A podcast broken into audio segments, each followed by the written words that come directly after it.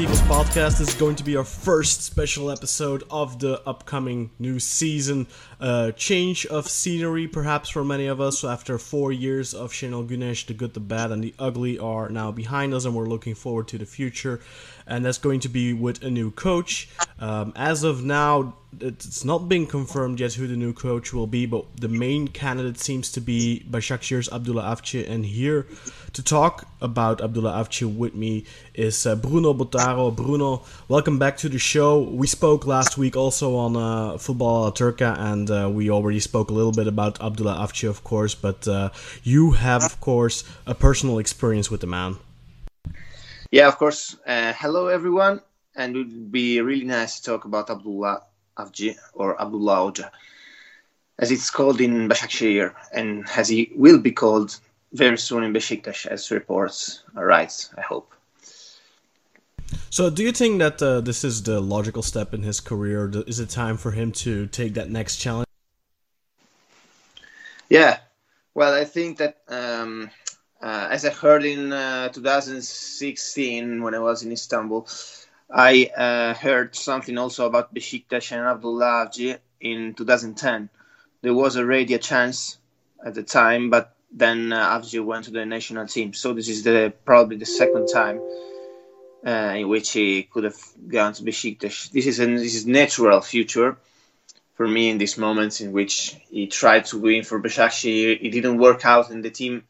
That team, that group has passed its prime because now it's quite old and older than two years ago. And Başakşehir was really nice to watch. Now it's quite different. They had some troubles this season, in spite of being first in the league for a while. Well, for the most part of the of the whole season. Now uh, he's ready for another challenge, and probably he wanted to leave Başakşehir with a title. He didn't manage to do that, so now it's time to um, to focus on the future. And his future is Besiktas, and I hope he will be given enough time because this is very very important for me. Obviously, yeah, that's going to be essential for a man who's going to try and lay the groundwork first. Um, but I think we've seen with, with, with this era of uh, this leadership in, in Besiktas that a coach does get a certain amount of time. It's not like at Galatasaray where you get a couple of months, and if if it's not all up to snuff, then or even if you're in the first place like uh, Igor Tudor was. Uh, and you still get sacked. So it's it's not like that at Besiktas, but obviously there's going to be a lot more pressure than there is at Başakşehir. There's going to be higher expectations to immediately deliver, um, but it is not the same. Um, but for him, it's going to be his first real experience, if he comes, of course, um, at at a big club with those sorts of pressures. Do you think that he has the tools necessary to cope with that? Well, I think he's uh, absolutely something different in the Turkish uh, coaching landscape, for example. So uh, he needs to have a chance, first of all, in such a club. He never had such a chance. Uh, he probably failed at the Turkish national team. And at the same time, he had a great, great stint in Başakşehir and also a previous stint at Istanbul Büyükşehir Belediyesi that was basically the same club. So uh, it deserves a chance, in my opinion, because he is different. He's not of Fatih Terim. He's not the, of the school of the whole school like Şenol Güneş. Something that I really want for Turkish football is to evolve in the next years. And Turkish football cannot evolve if it relies just on the old school.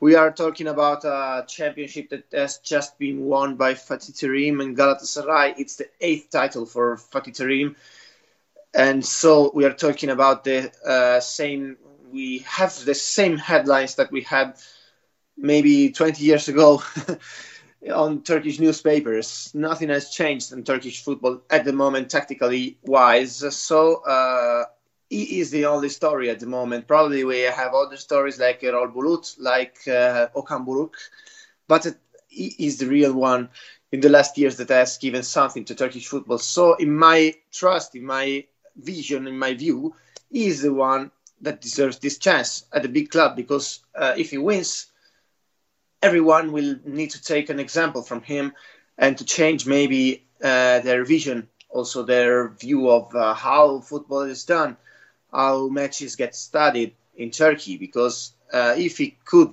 fight for the title with a club that was not uh, with supporters, did not have the support of a real huge fan base, well, he can do great things for a club that has history, has um, fan base, has a culture of winning titles. But at the same time, he needs to cope with a, a fan base that are, have really uh, the need of a title, which is different from Başakşehir. On it has positives and negatives, we know.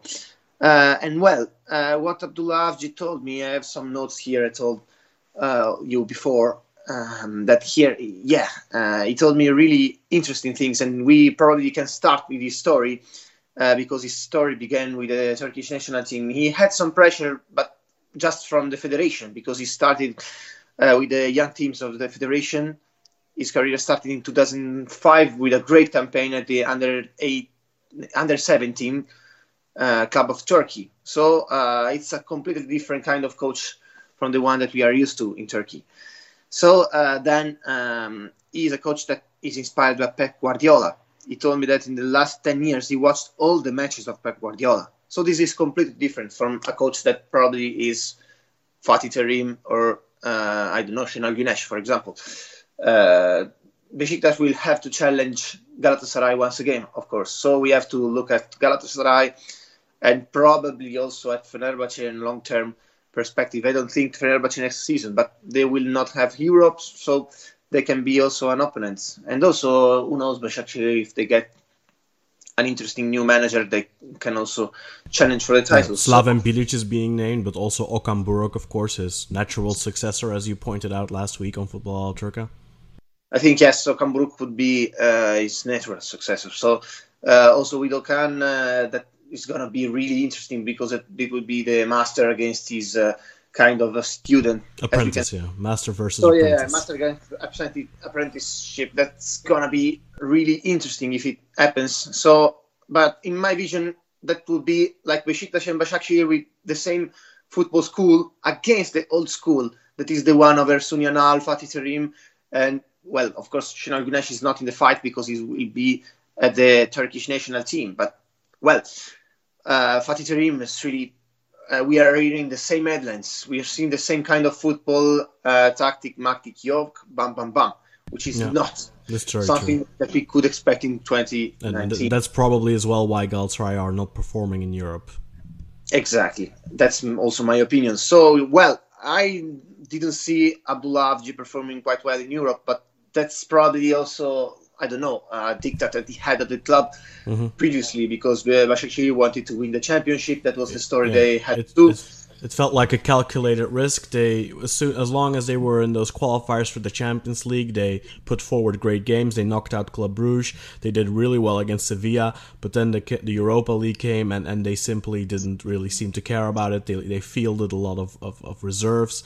Um, a little disrespectful, in my opinion, because you do owe a certain uh, amount of, of effort, I think, uh, towards the nation, uh, towards the, the coefficient.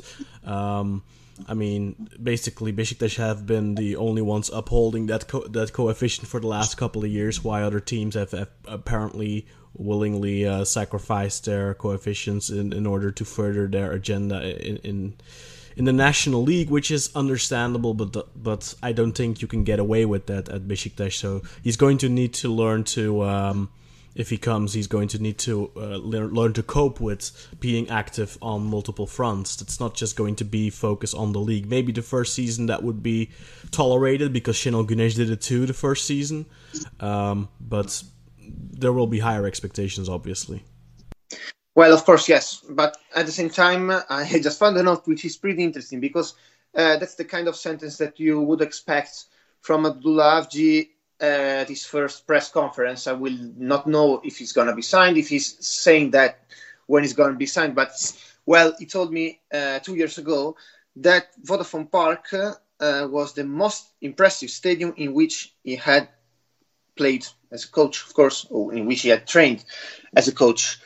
Uh, because he was uh, explaining me uh, the goal by Cengiz Ünder against Besiktas in that stadium So uh, that day I was interviewing Avci. I interviewed also Adebayor, and he told me the same thing that Vodafone Park is the most impressive stadium in which he played so uh, in his career. So and well, we are talking about also Abdullah Avci uh, trained Başakşehir at I don't know uh, Sanchez Pizjuan in Sevilla and other stadiums around Europe. Also um, in, in Turkey, that's the most impressive stadium in which he trained. So well. Uh, that's a sentence that he will say probably at this press conference, and it will sound maybe, uh, you know, that kind of sentence that a new manager says to uh, get the fans on his side. But well, he said said that uh, two years ago. Yeah, he said two years ago when he when there was no agenda, yeah. when there was nothing so to be gained from those statements. I guess, but, and that's quite interesting. But how uh, did he uh, meant that? Did he mean it like in, in regards to the team, the, the fans getting getting behind the team, pushing them forward, exactly, or, yes. or just that a... was really uh, deafening also for the players because he was trying to uh, tell his players some things, but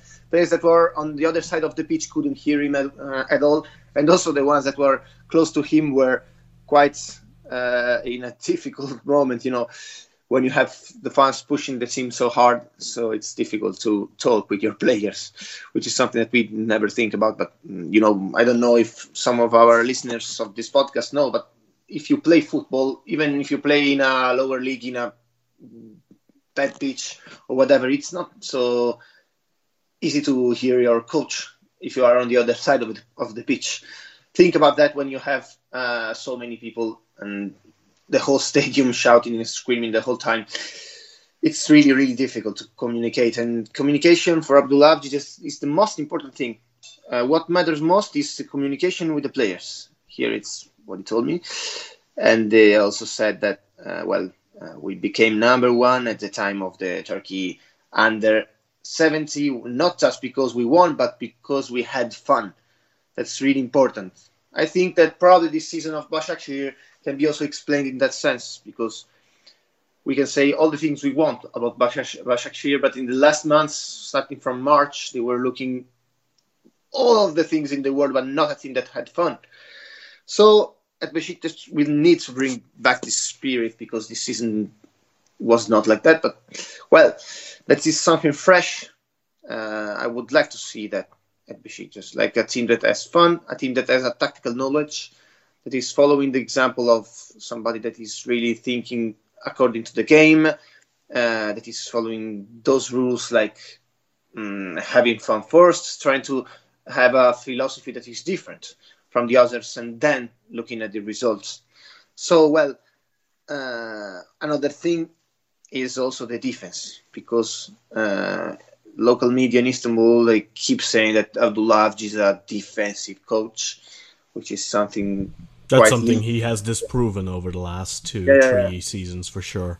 Uh, but that but was the, definitely the, case. yeah, first season of Başakşehir was that, and the first season also at Istanbul Büyükşehir Belediyesi was was the same. So uh, for for years, that that was basically the style he played throughout his tenure there.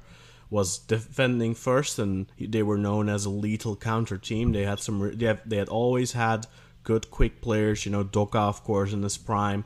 Uh, but of course also players like Ibrahim Akın, um, those types of players that could really exploit the the opponents on, on the counter. That's always something that they went for, and you even see it still now in the team. I mean, with with Edin Visca, of course, who's been at the club for as long as well, and he basically groomed him. But uh, Doka was still there two years ago.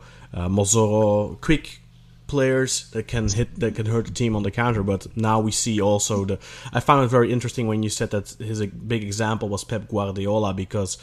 Uh, he's been likened mainly to Diego Simeone is, peop, is is the coach that people liken him to. But when you saw uh, at, at, times when you saw Başakşehir play the last two years or so, or three years. Um, like the first half in, in, in Vodafone against Besiktas, the combination football they were playing, that's not something you see too often from a t- like like a, a Simeone team. That's more a tiki taka style type play uh, for sure. So you can see once those puzzle pieces fall, start falling into place for for uh, Avcin, that was always my big criticism like years ago from him. Like he can play really well on the counter. He can organize his defensive team, but how how will his teams do when they have a little bit more quality, but when they have the ball? And I think he's proven that they can do some really nice stuff and play some really good football. Uh, so please continue your story. Uh, because yeah, yeah. First of all, it's very important uh, because I'm just finding also these notes. I'm not very, very orderly person, but well, I will try to learn on that. And then I found just this sentence on Pep Guardiola. Also, I watched uh, all ten matches in the last ten years, and what he tried to change in the game, because Pep thinks according to the game. He has his rules and he likes to do everything according to those rules. This is why I like him the most of every other coach in the world. And the perception of what you do is important in every nation, but here in Turkey is most important of everything. What you do at the beginning of your experience, your first impression is what remains then, and it doesn't you well people don't realize how much you can grow or develop a team or your football. This is very important. This is what we were talking about, but basically that's what he said. I'm just trying to retranslate it from Italian because I retranslate this, but I need to find the original. A quick question, Bruno. When you spoke to him, what language was that in? It was in Turkish, and I had a translator. Okay. translating everything so, in English, so, and now I have the scripts in Italian. So, so did you exper- Did you did you by any chance ask him how many languages does he speak? How does he, he communicate with his players? Does he, need a translator? Yeah, his secret is a man called uh, Barbaros Gosnelli. Everyone can, can also follow him on Twitter mm-hmm. because he's a translator that speaks, I think, six or seven languages. If I'm not mistaken, probably he would be a great uh, person to talk with also in some of these podcasts because he's really a character that would be uh, that would be interesting for sure. Yeah. He's on Twitter. He's on Instagram, and he's uh, really interesting. He travels a lot. When he has a couple of days off, he goes to uh, probably Bulgaria or Poland or whatever to watch football matches and gets football shirts. And so he's a really football fan, first of all, but then he's uh, really into the team, and, and he he's part part of the staff. So I think that if Abdullah is moving to Besiktas, he could bring also Barbaros Gosnelli with him because he's just one of these secrets. Because communication is really important, as I told before, it's one of the most important things for him mm-hmm. and as a coach. So, uh, well, um, I think that having a translator that speaks so many languages and translates so well, also what Abdullah wants, mm-hmm. because we saw players like, uh, well, apart from Edin Visca that speaks Turkish, uh, there are players like Adebayor, Soro, Adebayor, Caiçara, uh, that are foreigners and they really play exactly 100% as he wants. Mm-hmm. So, uh, well, much of this has to be also uh, considered that has to be uh, reflected by the words of the translator because he has so done an amazing job, I think. A yeah. question, Bruno: If if let's say Avci comes to Besiktas, do you think that he will be insistent on bringing certain players along, or trying at least to bring certain players? And if so, which players? If you had to pick three, which would you think he would try and bring with him? Well, first of all, I think he will try uh, for Edin Visca because he's um, absolutely the one that gave him so much as coach so I would really, really put even money on that because it's so obvious. Even though Visca was also rumored to go abroad, probably I don't know. It's his last chance now. Yeah, go. for sure. He's 28. He needs to he needs to make that move. I don't think he can stay at the club anymore.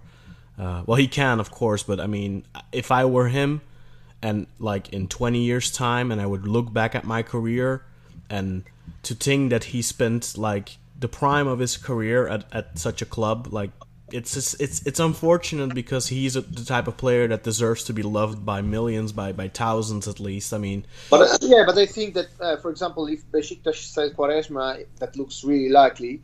Uh, mm-hmm. You have a slot in that kind of yeah. position. But Quaresma, Quaresma will go yeah. because that will never work in Abdullah Avci's. Uh, yeah, that's exactly system. the kind of player that will never work with him. Yeah. I think. So, uh, well, probably I'm wrong with that, but we don't know. But yeah, I think he's going, uh, and he lives. He had a quite huge wage, if I can remember correctly. So well, you can also spend some money to buy Visca, and then and that would be also quite fine on a financial point of view because Visca is not earning so much. So, which which other players would you think he would try and bring? Probably you would try also for Mossoro because um, really is at quite, his age, he's like thirty five. Yeah, I think, but it's very important for uh, the depth of the squad because first of all, if he comes on free, of course, because we are talking about players that are coming on for free because much of the money could be spent on Visca. So, well, we you have also Adam Ljajic that can do that job, but uh, the team to do well and progress in Europe needs to have players that needs to be um, like um, as reserves. So well, Mossoro yeah. is a possibility, but also thinking it wisely, Irfan Can Kahveci would be better. Yeah. And also, uh, well, Besiktas would need to pay him a bit more, of course, but still, is those kind of players, you know, that needs to be brought at Besiktas probably. Uh, at the beginning, he could play as um, offensive midfielder, well, probably Visca, you know, on the right, then Ljajic on the left, and then in the middle you could put somebody like Irfan Can uh, behind uh, Burak Yilmaz for Besiktas, for example. Also, you can come uh, as the match is like going on. Uh, 60 minutes. You need to play in Europe. You need to play Tur- Turkey Super League. So you have a lot of time uh, in which you could deploy this kind of players. So well, not Mossoro, but yes, Irfan Can Kahveci would be one to bring uh, at Besiktas. Then I was uh, saying the name before, or probably not, but yeah, uh, Besiktas have Loris Karius as mm-hmm. goalkeeper. Yeah. But one of the best goalkeepers uh, in the league was also uh, Mert, the goalkeeper yeah. of Başakşehir. So, well, uh, Mert proved to be uh, quite an interesting goalkeeper. He He's did okay. an amazing performance also as uh, against Galatasaray. I think that uh, in order to spare some money, Besiktas could also sell Karius, and they haven't. But, they don't own him, so yeah, sell like I know. think uh, for me, if I would have to pick uh, a Turkish keeper, it would be Gökhan Akkan from Rizespor. I think he's uh... also Serkan from Konya, but I don't want my no, Konya. not Serkan. He's not. He's not a big team material. He's uh he's the type of player that is good as long as he has a lot of work. But he, he, he that type of goalkeeper does not work for a team where he needs to make two or three saves in a match. Just... By the way, there are uh, some Turkish goalkeepers that can do the job. I think. Mind you, I don't know if Gökhan Akkan is a goalkeeper either because obviously he's only played at this level yet. But at yeah. least you know, but with Serkan, it's been tested, and you know it's not going to happen. By the way, well, we were discussing about goalkeepers, about midfielders, about about also like you know offensive players. Mm-hmm. But probably what Abdul Avci wants to bring, as he as he told me, that defense makes you become champion. Yeah. Uh, so uh, we probably need to look at the defense and what can he bring from Başakşehir, of course. Caiçara, maybe. Uh, would be really uh, an amazing uh, buy. Of course, I think Başakşehir would make a bit of money from that, but yeah, he would be the kind of player. Also, uh, I don't know uh, the age of Epureanu, for example. He's uh, and also if he's on fit, or so. Or, yeah, yeah, yeah. Because those kind of players were the ones uh, that used to bring success to the club and to bring the club to a higher level because we have to mm-hmm. think Başakşehir were not even uh, Super League material before uh, four years ago. So well, uh, he brought that but club. He to, has some stuff to work with there. He has Vida, who yeah. obviously I think uh, he should be able to get a lot out of him. Um, who's still in the prime of his career, and then of course there's Mirin, who it's going to be interesting to see what he can do with Mirin if he can shape him into a really solid defender. Um, because look what he did with Attamah. Attamah was a player that nobody really rated a couple of years uh, ago when he was a defensive midfielder, but he, has been solid for the last two years uh, playing for Başakşehir at the back. So also we could see some uh, interesting shifts, like for example, uh, Atiba Hutchinson move to defense. I don't know something like that we do not expect at all, but that could become quite interesting to watch. I would expect Oğuzhan Özyakup to be more present because it was sidelined quite yeah, a lot in, in the Emre role. So yeah, yeah, yeah. Uh, also like players like Dorukhan, uh, like um, uh, Yalçın, for example, Given them quite a lot lately, but then uh, quite works with young players, so uh, they will be lucky to have him as coach. So, uh, of course, we do not think we do not need, need to think as Besiktas with 11 starting 11 players and stop, because he uh, used to use like Besiktas and just 11 players and then not so many players as backups. And one of the things that his critics usually uh, use to say that Abdullah is a loser, that he's not um, Besiktas material probably. But by the way, uh, he will have to change that. Also, he changed that in the last season because the team did not have as much depth as it should have had. So uh, I don't think, by the way, that he will bring I don't know Adebayor or Robinho or those kind of players too because old. he doesn't need those names. Probably he didn't need those names as well. I think. Do you, Uh, do you think that he insisted on those players? For example, Demba Ba, Robinho. I think he did not insist on those players Because, you know, when I talk about him, I talked a lot about Cengiz Ünder because that's what Italian uh, newspapers and magazines wanted at the time. So the discussion was much more about Cengiz Ünder and the time that he um, spent following him. That were four years that he spent following the player. So, well, I think uh, that he still has a list of young players of Turkey that he wants to buy. So, for example, I would not be surprised if he comes at Besiktas and then, I don't know, Yusuf Yazıcı comes. Well, I hope for Yusuf that he goes to Europe. I, I don't think, think, that, uh, I think he is not within our means. Let me put it that way. Yeah, yeah, yeah. That's like quite exaggerated at the moment, but Yeah. I don't know if it came last season. That could have been possible, but now it's quite too late. But those kind of players, like I don't know, Abdülkadir Ömür, like uh, Güç Tekin from Fenerbahce, that is not a name that goes on the radars, but uh, he's really some super league material, and uh, those players that get mm, space at the young tournaments and are not big names just because they don't play in the Super League yet.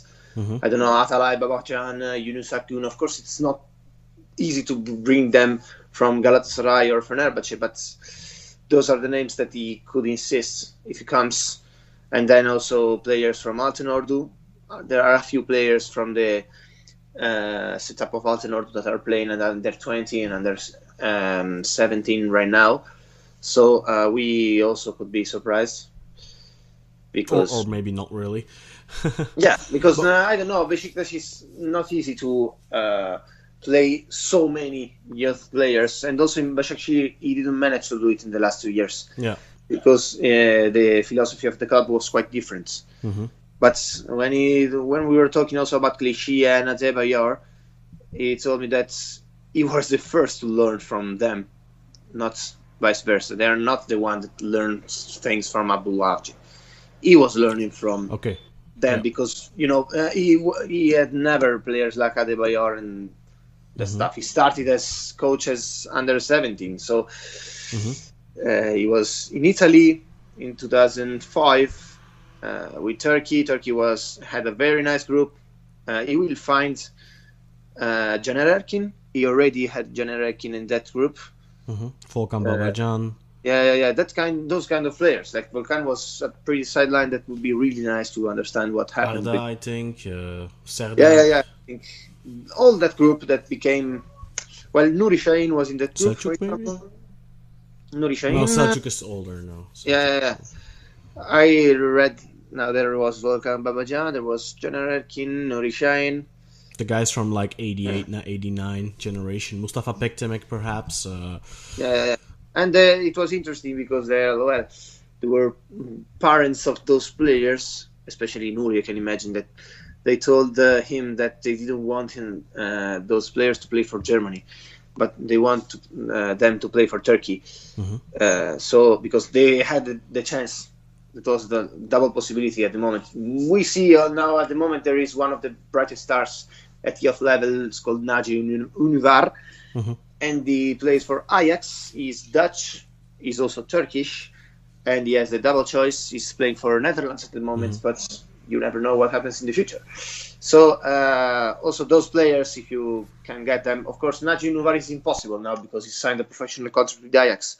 But there are also lots of players in Germany here that can be considered because they, like for example, one was Malik Karamet, was already by, bought by Galatasaray, and he was Stuttgart, Stuttgart player, and now he's playing. I think for the Galatasaray youth setup, so it's not possible to get him. But those kind of names, uh, many are not known yet, probably, but they are like struggling here in Germany to find place to find some uh, I don't know, some kind of opportunities, opportunity, and starting eleven, then you can bring them uh, to Besiktas. Okay. like a current example is uh, Güven Yalçın. So, or Dorukhan, yeah.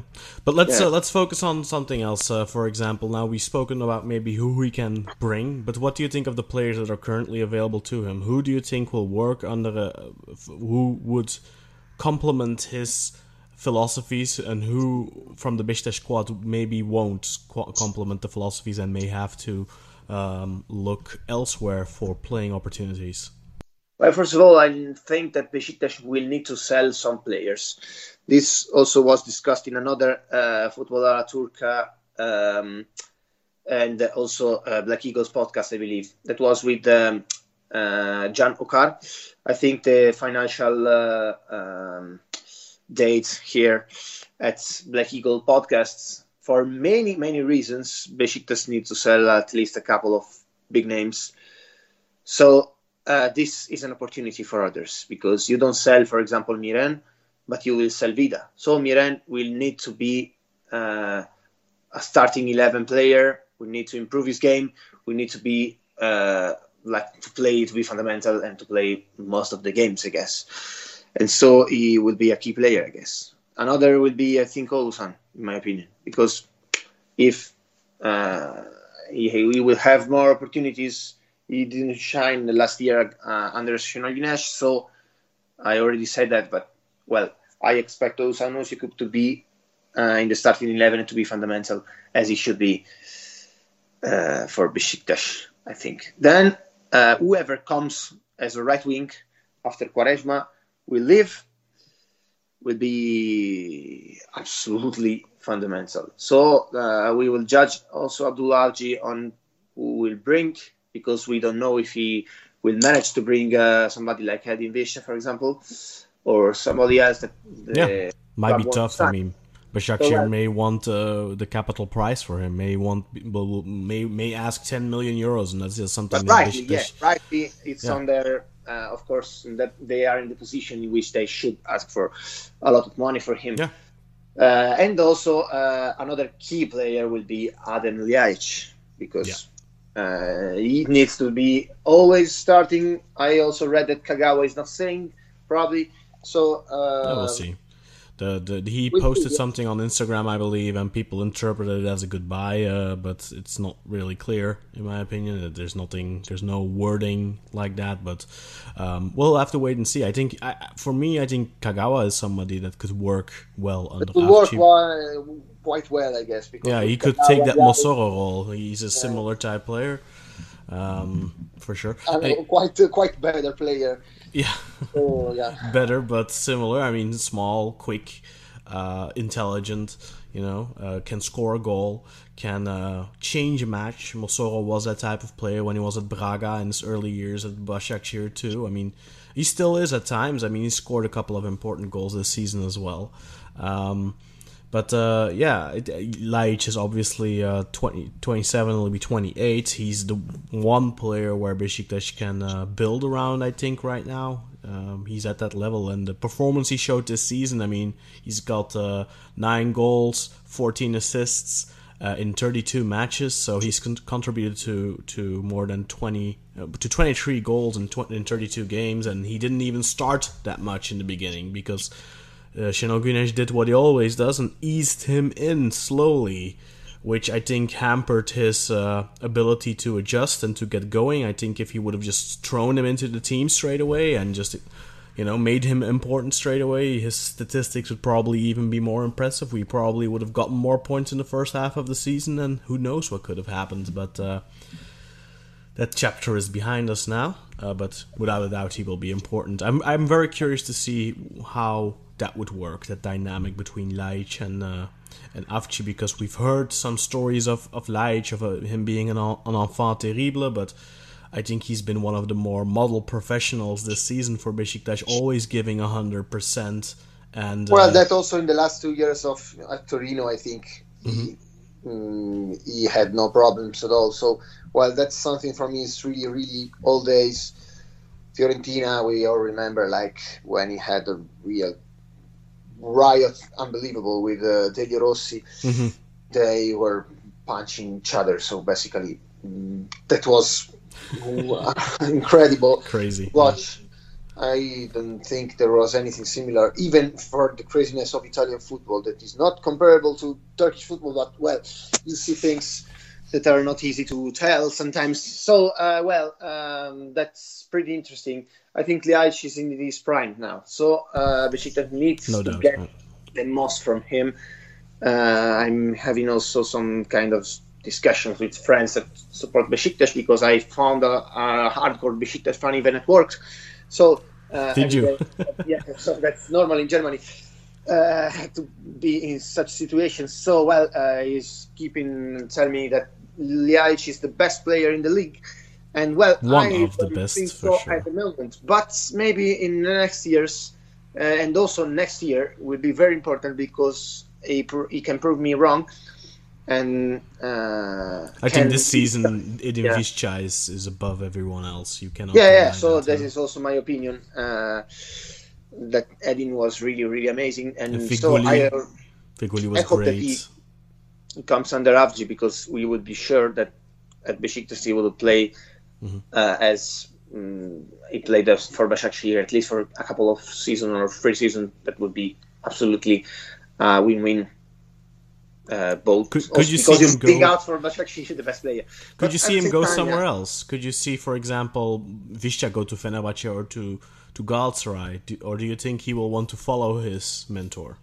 Well, I remember from an old interview from my old magazine uh, that my Bosnian colleague had a chance to talk with Visca, mm-hmm. and uh, Visca rates Abdullah really, really highly.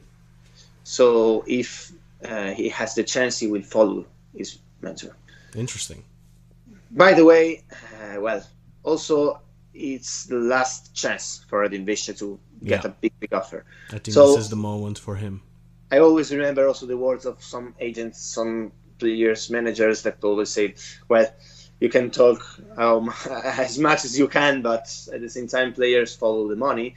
That's also true mm-hmm. on one hand, but on the other hand, I will well, that would be also interesting to see a Fenerbahce with Visca and uh, Miha Zajc and other players up front because Fenerbahce will be undergoing a revolution and that would be also interesting to watch. They would be probably quite dangerous on a long-term perspective, but for the next season, if he stays in Turkey, I would really, really be interested to see uh, Edin Visca under Abdullah Avci in another context. So, mm-hmm. but I would think that if an offer from the uh, from I don't know La Liga or Italy comes, Edin Visca would go straight away, and that's also the best for him because yeah. In two seasons, he could come back to Turkey anyway, and yes, for sure, yeah. go to Besiktas or Fenerbahce, even if he doesn't mm, find place in Sevilla or whatever. I just say Sevilla because that's Sevilla would be a good team. That's a team really, where he would fit yeah. perfectly. I think that's something that comes. Uh, he was like on Monchi's radar, so it's really possible that he goes to Sevilla. Uh, because Monchi, when he was following uh, uh, Edin Visca, then he watches some Başakşehir match, and then he came back to Roma with Cengiz Ünder. So uh, that's uh, one of the reasons that's quite known uh, in Italy that it happened that way. So, well, um, now Monchi is back to Sevilla, so Visca is still one of those names you could watch for. And so uh, this is one of the names, but it's quite expensive. So maybe we will gonna be surprised because uh, in the order to see a better Turkish football, uh, we would all need to um, hope for Avci's success at Besiktas.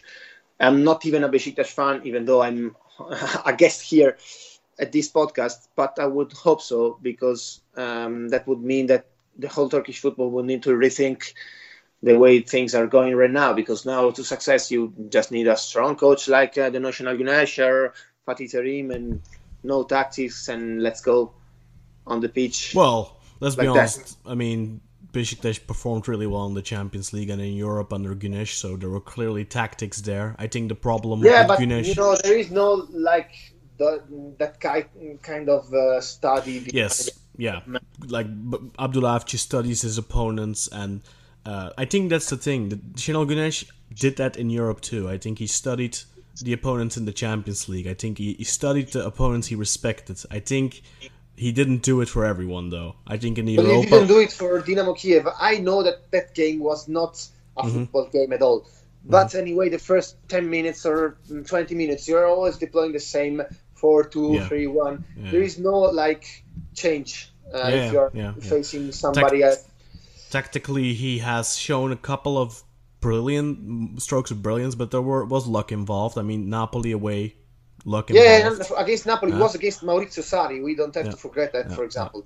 Uh, when he was playing Maurizio Sarri, when he was playing, for example, Conceição at Porto, uh, or uh, Leipzig, that was even. Mm-hmm. Po- uh, Porto very- was probably a great example where there was really good preparation, where he Yeah, had yeah. figured out the opponent. But that's something we don't see a lot with him in the league, because in the league he always has this attitude of we are Besiktas, they have to adjust to us, we don't adjust to them. That's why every single time he played Başakşehir, almost every single time he got schooled because he, He was arrogant. yes. Because He he, was arrogant. Yeah, and that's something I've heckled for for months, uh, and I think it's the thing you're not gonna, you're never gonna get that with Avci. Avci is always going to study the opponent and is going to prepare in to the best of his ability. wh- Whether that works out or not, look, we saw now against Galatasaray how that that didn't work out. Which the fact, which the reasons were, we will we will never know. Um, the same thing against Besiktas. Sometimes it works, sometimes it doesn't. But a, a coach and a team who is well are well prepared always have more of a chance of getting a good result in the end than a team that just goes in it and wings it. And also, it brings a new school, a new approach to the whole of Turkish football, Yeah. which is something really important because Okan Buruk comes from the same school because he was his uh, vice coach. So yeah. basically, uh, it's something similar. He had a great season in Rize, and now I would really like to see him Great at uh. Başakşehir. You know, when I was arriving in his office, it's crazy because he has like a, a board, uh, a football board, tactical board, like he uh, as the face of the players, and he tries every time to move in spite of the opponents. Uh, tactics and whatever. So he's really studying that much. It's really, really impressive to see it as uh, firsthand. It's really impressive to see all that. And he had a kind of uh, report on his desk. Uh, he tried to hide me that report because it was a report on Akhisar. He was playing Akhisar next Sunday. So even when he was playing Akhisar, he had that kind of report, and he said that he was worried because he was playing Okan Buruk and Ah. uh, uh, because of Okan Buruk was uh, his vice coach. so was that the game oh, they lost with the Chikalishi goal? uh, yeah, and he no, he won that two one Okay. uh, at uh, home, I think. But he, really struggled for that. He won at ninth minute, I guess. So with the Emery goal, I, if, if I don't remember wrongly. But by the way, he was really worried about that. And if you are worried about Akhisar, you can imagine that uh, when he was when he will be playing Europa League football uh, in a group stage, he will be really focused on that because it's really you know he didn't do well in Europe because I think the input coming from the uh, I don't know from the CEO from the um, probably board of the club was to bring home this title, this, championship, Yeah. and make history. So uh, clearly, from everything you're telling us, is his staff is really important. He has yeah, people. so it's really important that he brings the whole staff, not Yeah. Mm-hmm. just it's he is the like uh, the top, uh, the cherry on the cake. and a very interesting, a very interesting uh, news bit on that, which just came out when we while we are recording, is that Guti has left Besiktas. So that makes sense. If Abdullah Avci is to come, he will want to bring his own staff and his entire staff because uh, I re- I don't know uh, recently saw an interview with Philippe Clement, the coach of Racing Genk, who of course uh, the team that beat us in the Europa League this season, one to four at Vodafone Park.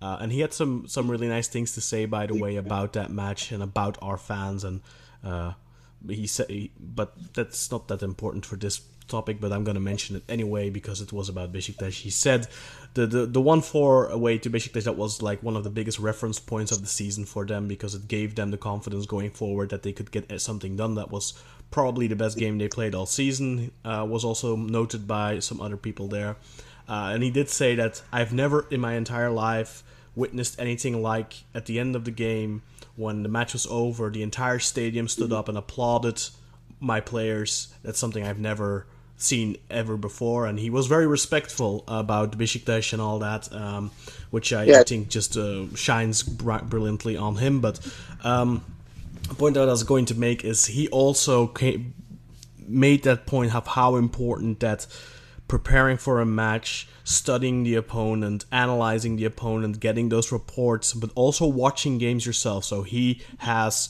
people who study the opponent, scout the opponent, get him the, the scouting reports and everything like that. But he also uh, takes the time to watch the games himself to see certain things that maybe his scouts missed or something he sees differently.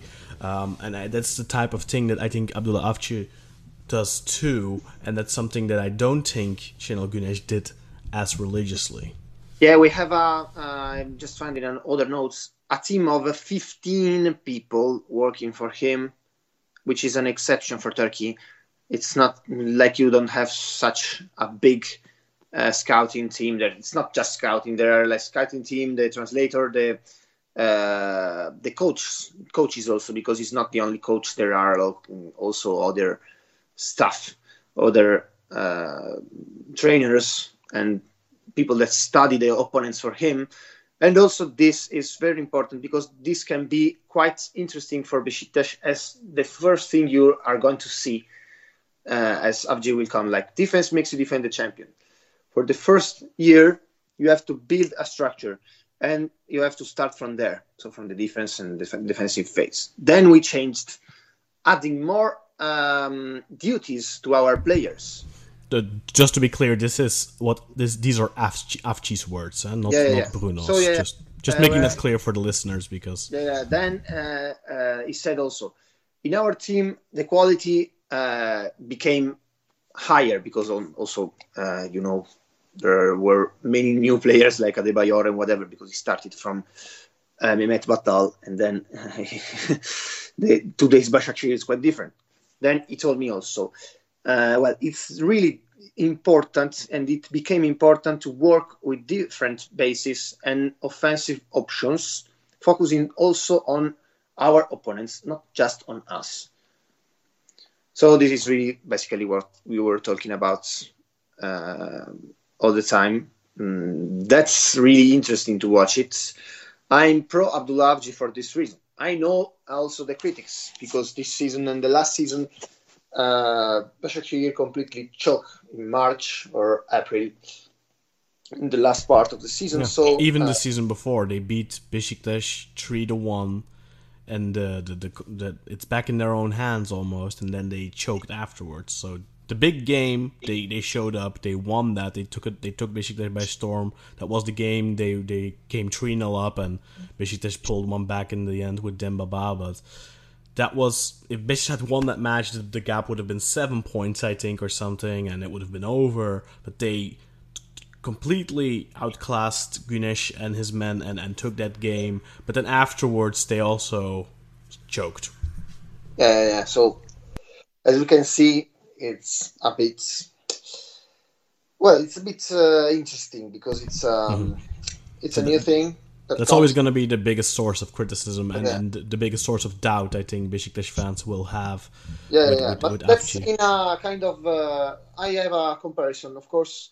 Uh, we can think at Juventus that are fighting uh, Massimiliano Allegri in spite of five titles won because they want to add a new philosophy to the club, a different playing style, and a different uh, view, also a different vision, uh, starting from the coach, because they lost against Ajax and they saw that you also need to play well and to have your own philosophy to have success in Europe.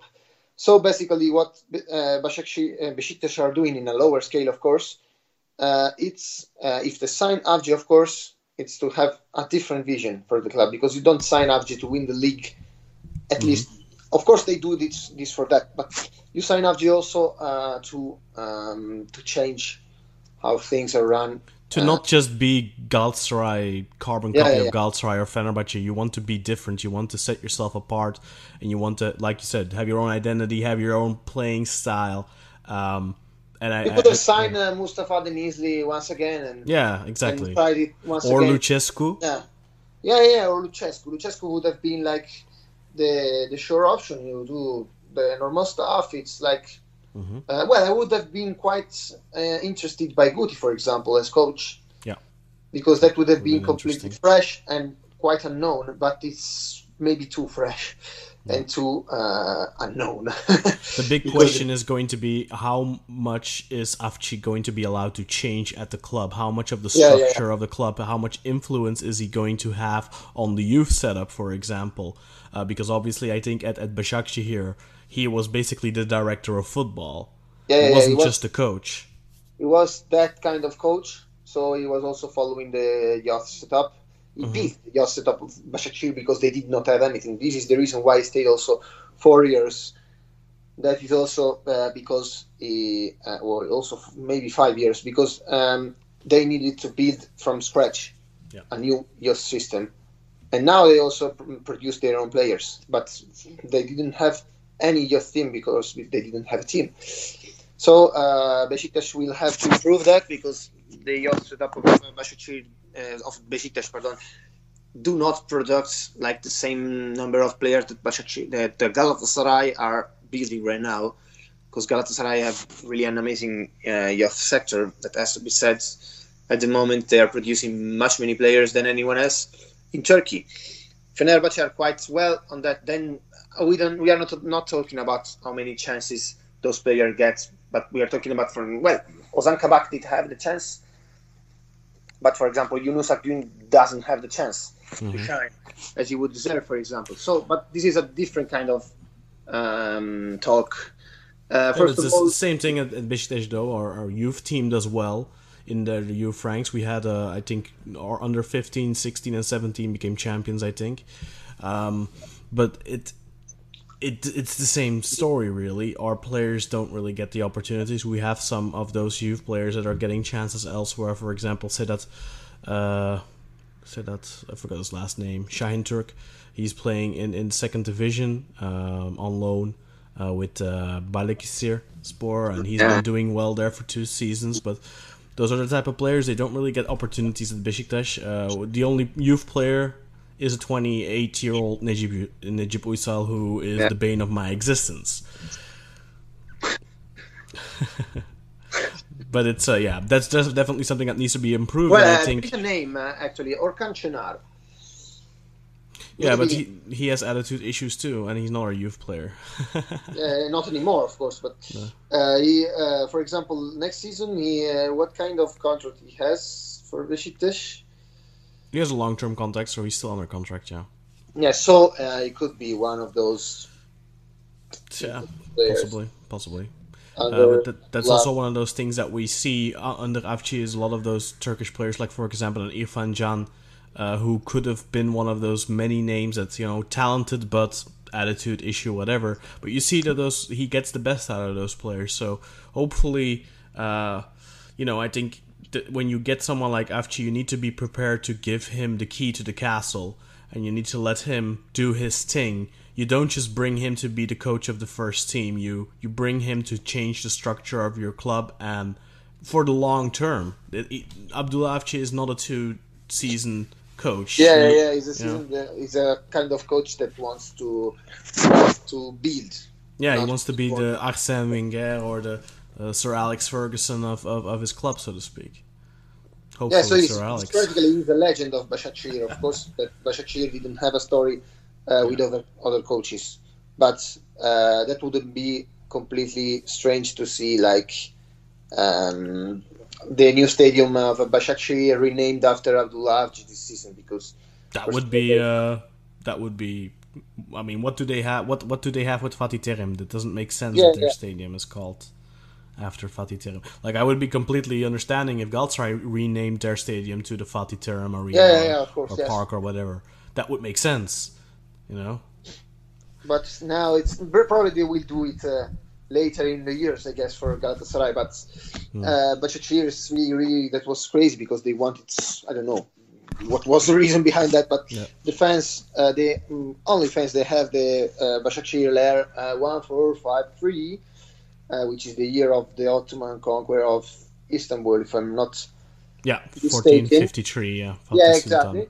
That's that kind of group, but uh, that's the only ultras group they have. Yeah, so uh, even though there are a few people, the club will need to listen to them.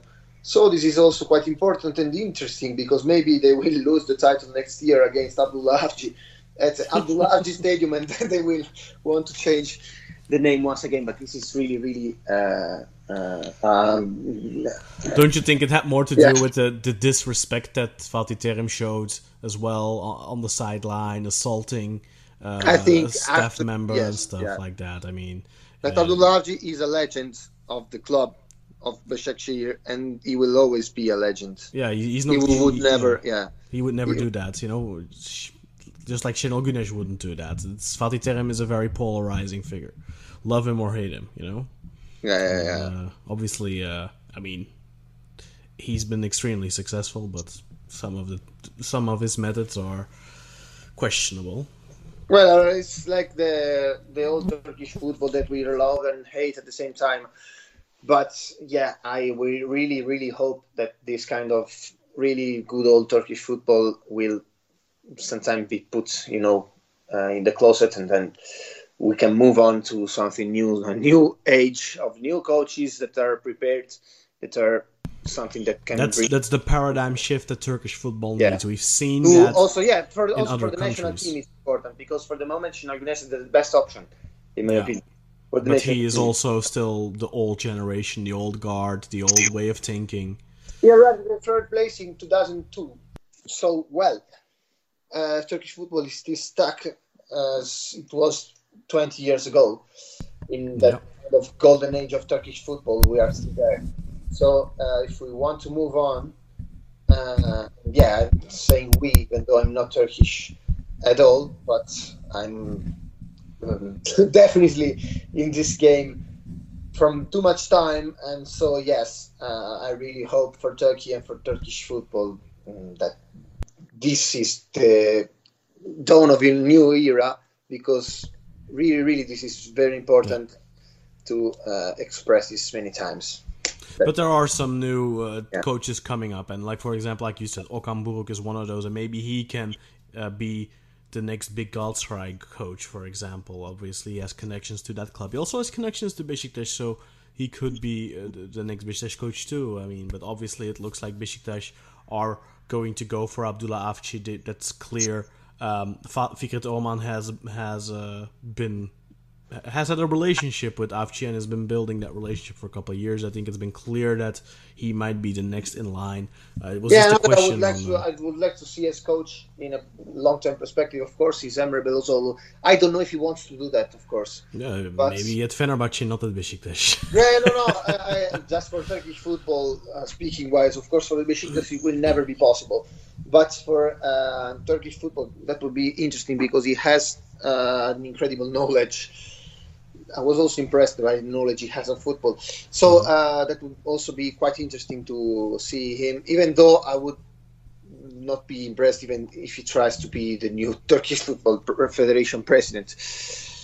Also, on a yeah. long term perspective, because he has a bit of knowledge. I would like to see also a president of the federation that has uh, no ties knowledge, like you know Altıntop, for example uh, would be a nice name, but that's not happening, right? I think the problem so, there is always going to be there's going to be an agenda with uh, with with the government getting involved, trying to get their will. You know, well, we want the foreign limits. Up. You know, I, I want to see somebody who operates the federation uh, separately from anything else and no. I was like, yeah, somebody that that's, the ball also. That's how it should be. That's how it, it has to be as well, according to UEFA. There should be no government interference, but obviously it's Turkey. Well, I and, uh, don't want to talk about my beloved Italy, but the president of the uh, federation in Italy is Gabriele Gravina, that uh, was involved in a match fixing scandal. That he's a politician. That he also was involved in a drug smuggling scandal in the 90s, in a prostitution scandal, I believe, also. Oh, sounds like in uh, orgies, uh, fun. in uh, well, so well, every country has this problem. Every probably Mediterranean country has this kind of problem. I I was gonna say, I don't have anything like that here in Belgium. I can tell you. yeah, yeah, yeah. But basically, uh, well, uh, I would like to see Alessandro Del Piero as president of the Italian mm, Football Federation uh, because he would be really b- better. Really, uh, I don't know. He has kicked the ball. He is a world champion. He knows how things work. He can do that job, but no, because he doesn't have, I don't know, the connection with politics, uh, with uh, those TV rights selling and whatever. Uh, I shouldn't talk about so much about those TV rights stuff because there could be, but uh, I don't know, my but let's uh, let's talk about Abdullah Avci uh, some Yeah, more yeah, uh, yeah. before Yeah, we end it.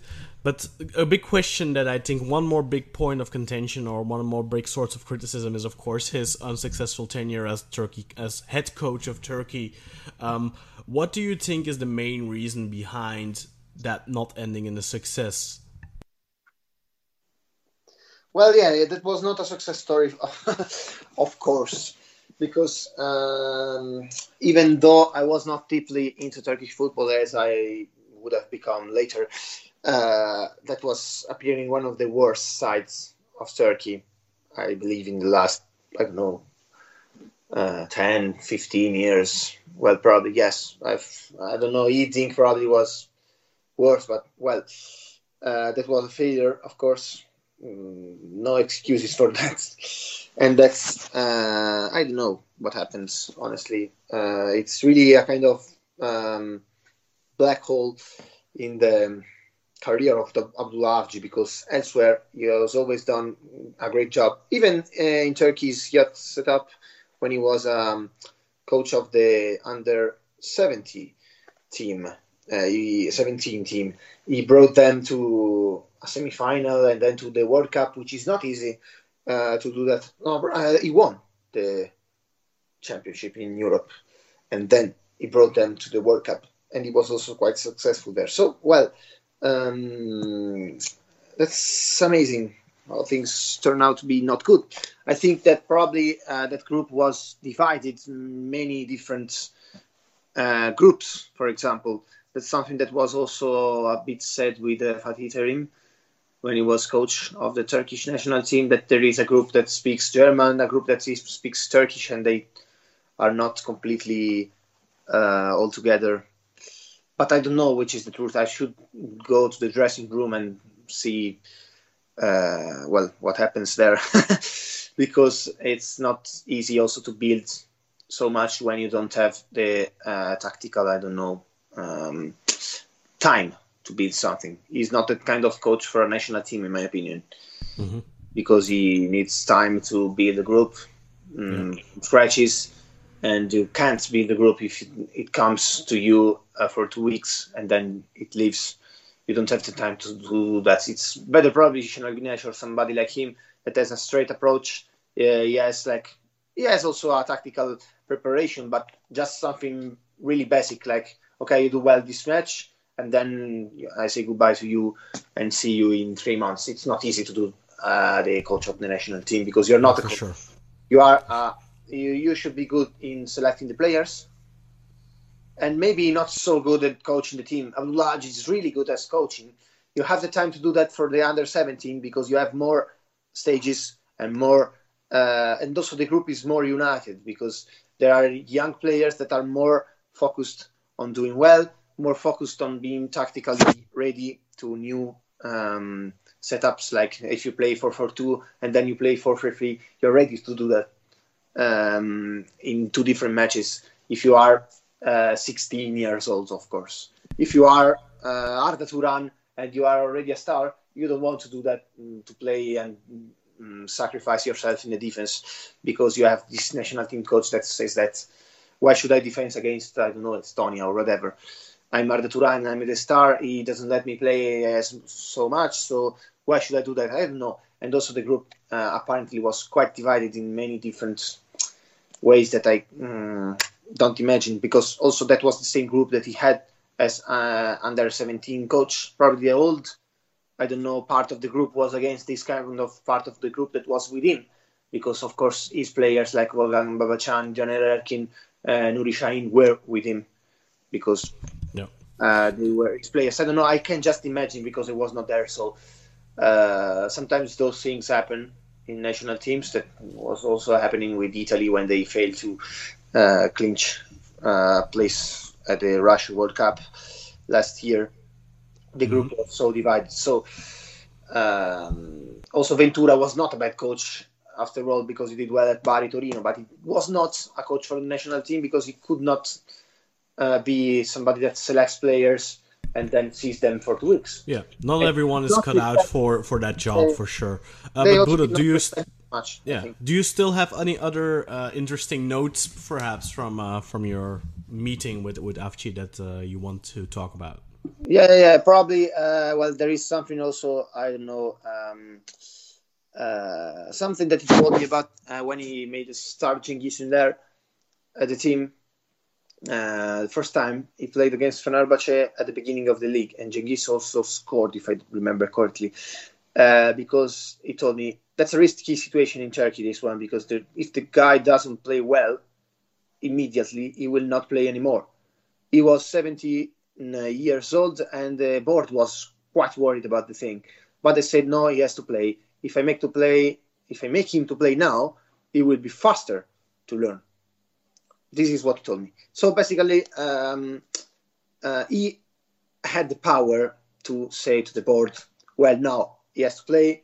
Uh, I make him play, and then he will be faster." And so it was. But will he have the same?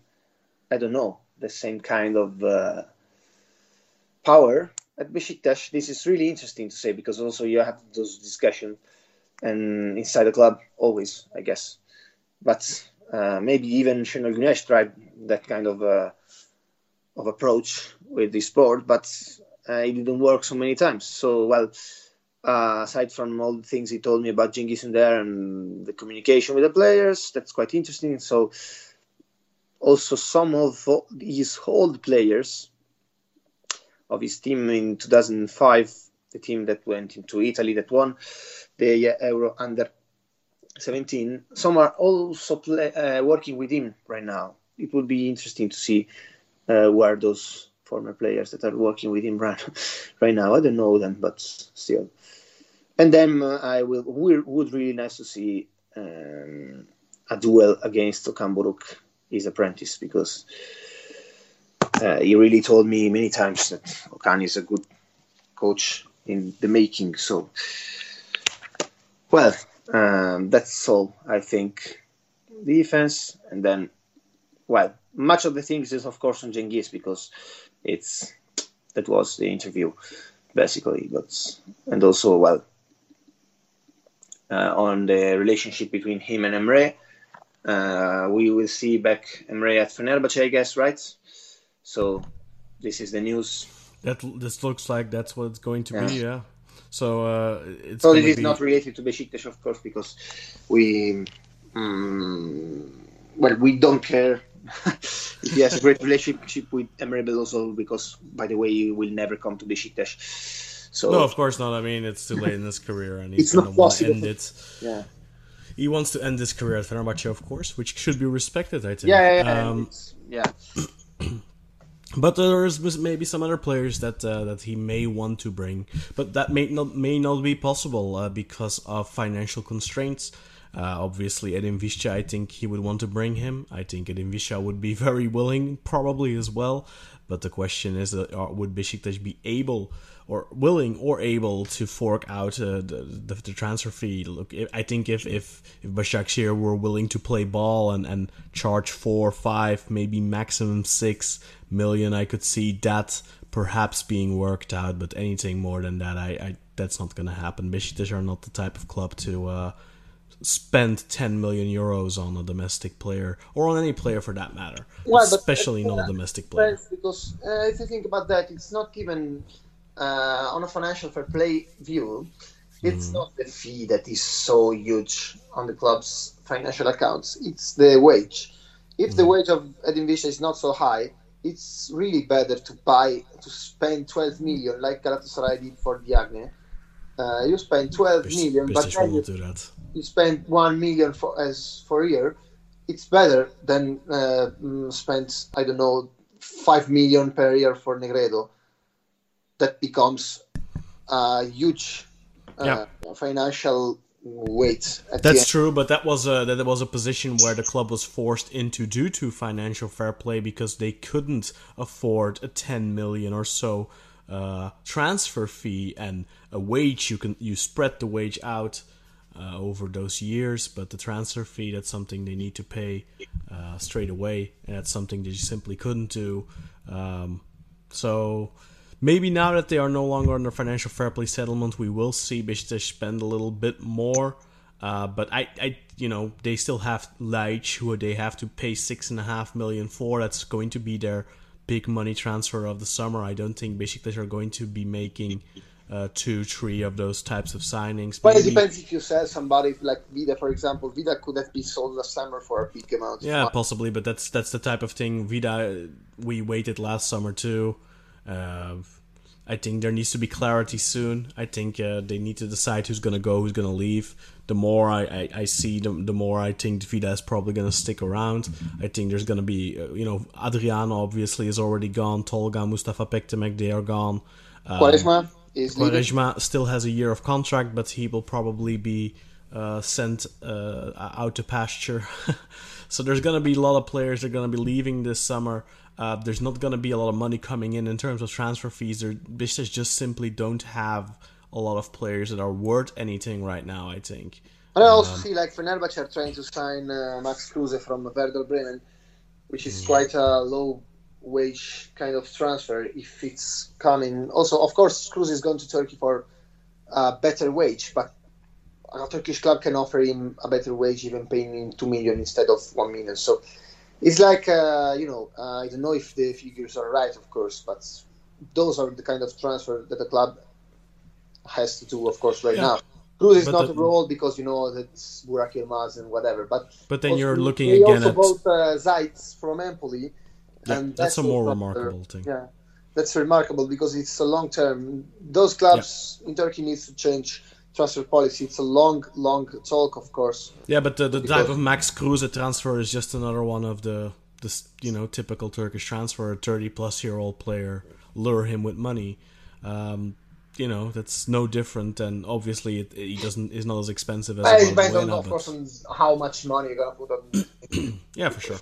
Yeah, But it's And not. It's, Negredo was the beginning of something that was not really so healthy for Besiktas. So but it's it's not the picture that was being painted at the start of last season when Fenerbahce were buying a lot of young talented players where oh this massive paradigm shift of and they're putting the, the youth forward and in the spotlight but in real is in real in reality none of those players got playing time. Yeah, because they did not have playing time and they, they didn't even shine. Also, some like Bayer Chaleje didn't play as well. So uh, Uh, he, he, he played early on, he played good, and then he didn't play anymore, and he got loaned out, and he didn't play at all. well, that would be a name uh, that I would try if I was, I don't know, in the board of Besiktas because you know Fenerbahce don't know what to do with him, so you can buy him and then uh, for a little fee, like you know, uh, I don't know, Fenerbahce are not like be super. mm strain on him. I don't know. Uh, it could be possible to buy him and then play him, give him a chance because Abdullah has this kind of, uh, you know, understanding on youth players. So, well, I hope so. I hope those kind of players get their playing time because I don't know. I don't trust so much Ersun Yanal. I see him as a coach of the old school still. So for Fenerbahce, maybe they will be happy because they will be back to Europe next year, of course. But still, He's not the type of coach to uh, transform that club into a modern. into a model. Yeah, like it's not. This is why also Ali Koç didn't want to hire him for a long time. This they probably should have tried for Abdullah Avci, for example, or Okan Buruk, or but obviously Okan Buruk is not Okan Buruk You know, is not possible for Fenerbahce for uh, you know, controversial. yeah. those reasons. So uh, Avci could have been tried, of course, but yeah, for sure.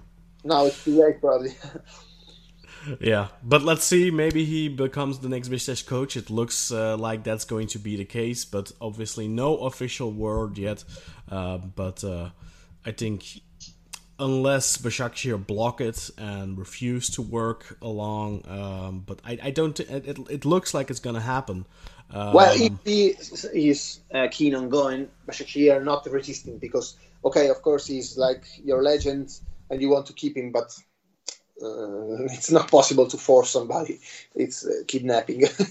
somebody is not yeah. like. Uh, but obviously, he just signed a five-year new contract, so they could uh, insist on a buyout for that contract, uh, which could be problematic. Uh, but I don't know. I don't think that we've never really seen a, a, huge issue when a coach really wants to go somewhere. Now, quickly, your personal opinion: Do you think he, he this is something he wants himself? Uh, sorry, I didn't hear the question for a uh, lack of my internet connection. uh, do you do you think that this move is something that Abdullah Avci wants himself? I think so. Yes. Is that, is that something you, you talked about with him when you did you? No, did no, no. I, I didn't have the chance to ask him about Besiktas because even though uh, no, but just in general, like if that was general, his ambition. I think he wanted to build something uh, that lasts at Başakşehir.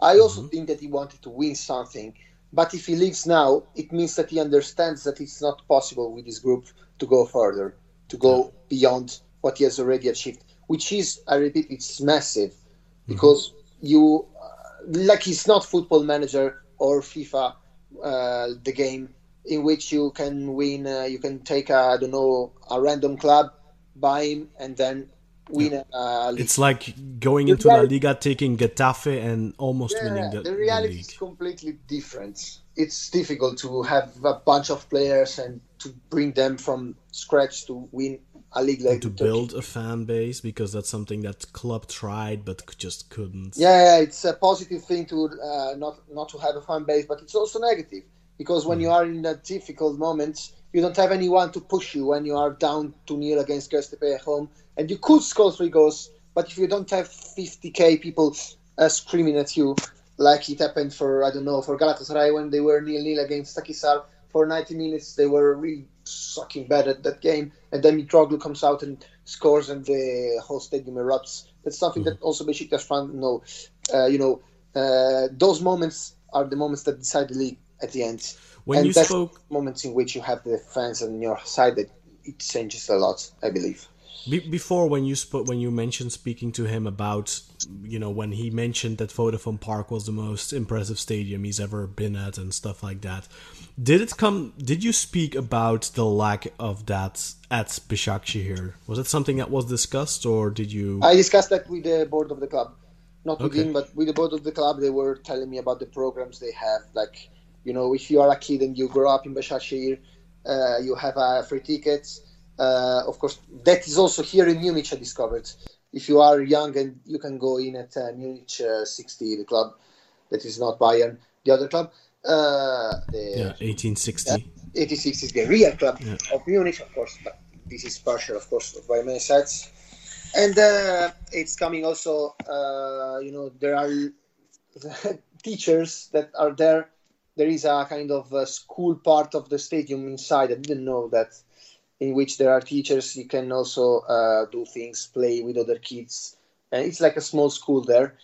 And also um, because you know in, at halftime during the matches, you can also, uh, if you want, the kid is not interested in football, you can bring there, leave him here and watch the match, and then get him back uh, home and leave, which is quite strange. Also, you can bring the kid to the game and uh, make him play with other kids there. It's quite strange as philosophy, but they are trying also to uh, do some things to bring fans that are yeah. uh, delusional with Fenerbahce, Galatasaray, and Besiktas, and they're giving me free entry if you eat at the Burger King, which is outside the stadium. Um, well, they are quite desperate, in my opinion, to get fans uh, because they need uh, a fan base. But the numbers uh, are low, of course, if you watch it then by that perspective. But they are rising in the last years because yeah. 200 and now they are uh, 2,000 as average, but they're aiming at 8,000 8, average of people in the last years. That's not going to happen. Yes, that's possible because Başakşehir is really huge as a district. Something that's yeah. really not told. It's quite huge. It's like it's big as Bergamo, uh, my hometown, which is weird if you think about that. The problem is that the tradition. You can't force somebody that is 40 years old or 50 years old and that has already been a Fenerbahce or Besiktas fan. I read some interviews by my old colleague, uh, great colleague, Samantha Johnson at TRT World. She mm-hmm. interviewing people outside the stadium at last match day, and there was a Fenerbahce fan, and he said, "Okay, I, it take me four hours to go to Kadıköy to watch Fenerbahce." I was pissed off with them, and so I became Başakşehir fan because I'm it's the side of my house, so now uh, it's part of my neighborhood, part of my uh, being as Başakşehir citizen. So it's interesting if if on a long term they uh, want to work with the children because they are the only fans they can gather right now uh, as first fans. That's really important for them because you know if you become Başakşehir fan and you are ten year old, it's still possible that you don't change the club later. Uh, That's true. And it's going to be interesting to see in maybe a couple years down the road if they're going to be able to increase that uh, capacity. But much is going to depend on how that club continues to evolve. I mean, if Başakşehir now lose Abdullah Avci, the captain of their ship, if they lose Emre Belözoğlu, the captain of their team, uh, maybe Edin Visca, who knows? I think they're also the, the team that they have right now. They have an old team. Uh, yeah, the, take... they have the problem because losing Visca would yeah. not be so bad if you cash in, of course, like they cashed in for Cengiz Ünder.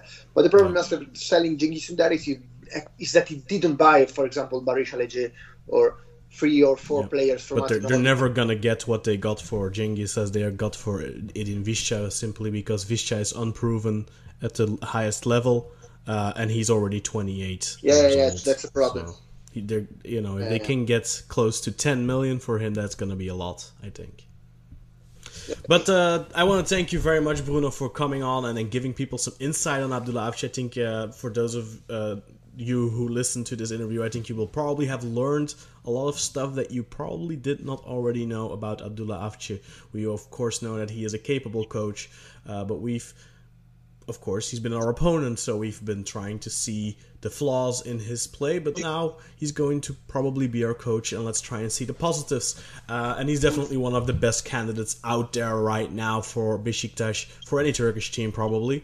Uh, and Bruno, I, want to thank you very much for uh, giving us your expertise and, and, and sharing your experience, your notes about uh, from your interview uh, on Abdullah Avci, and it's been extremely informative thanks a lot for you, to you also because I also forgot some stuff I I gathered around Turkey. So now it's interesting to see them back and to remember also those moments because he was one of the coaches that impressed me the most, to be honest. So um, that's natural. Uh, hey, be sure to put those away, compile them in a map, and so you never uh, misplace them again. Yeah, I was not so impressed by Kemal to be example. to be honest. So, yeah 一百多一个。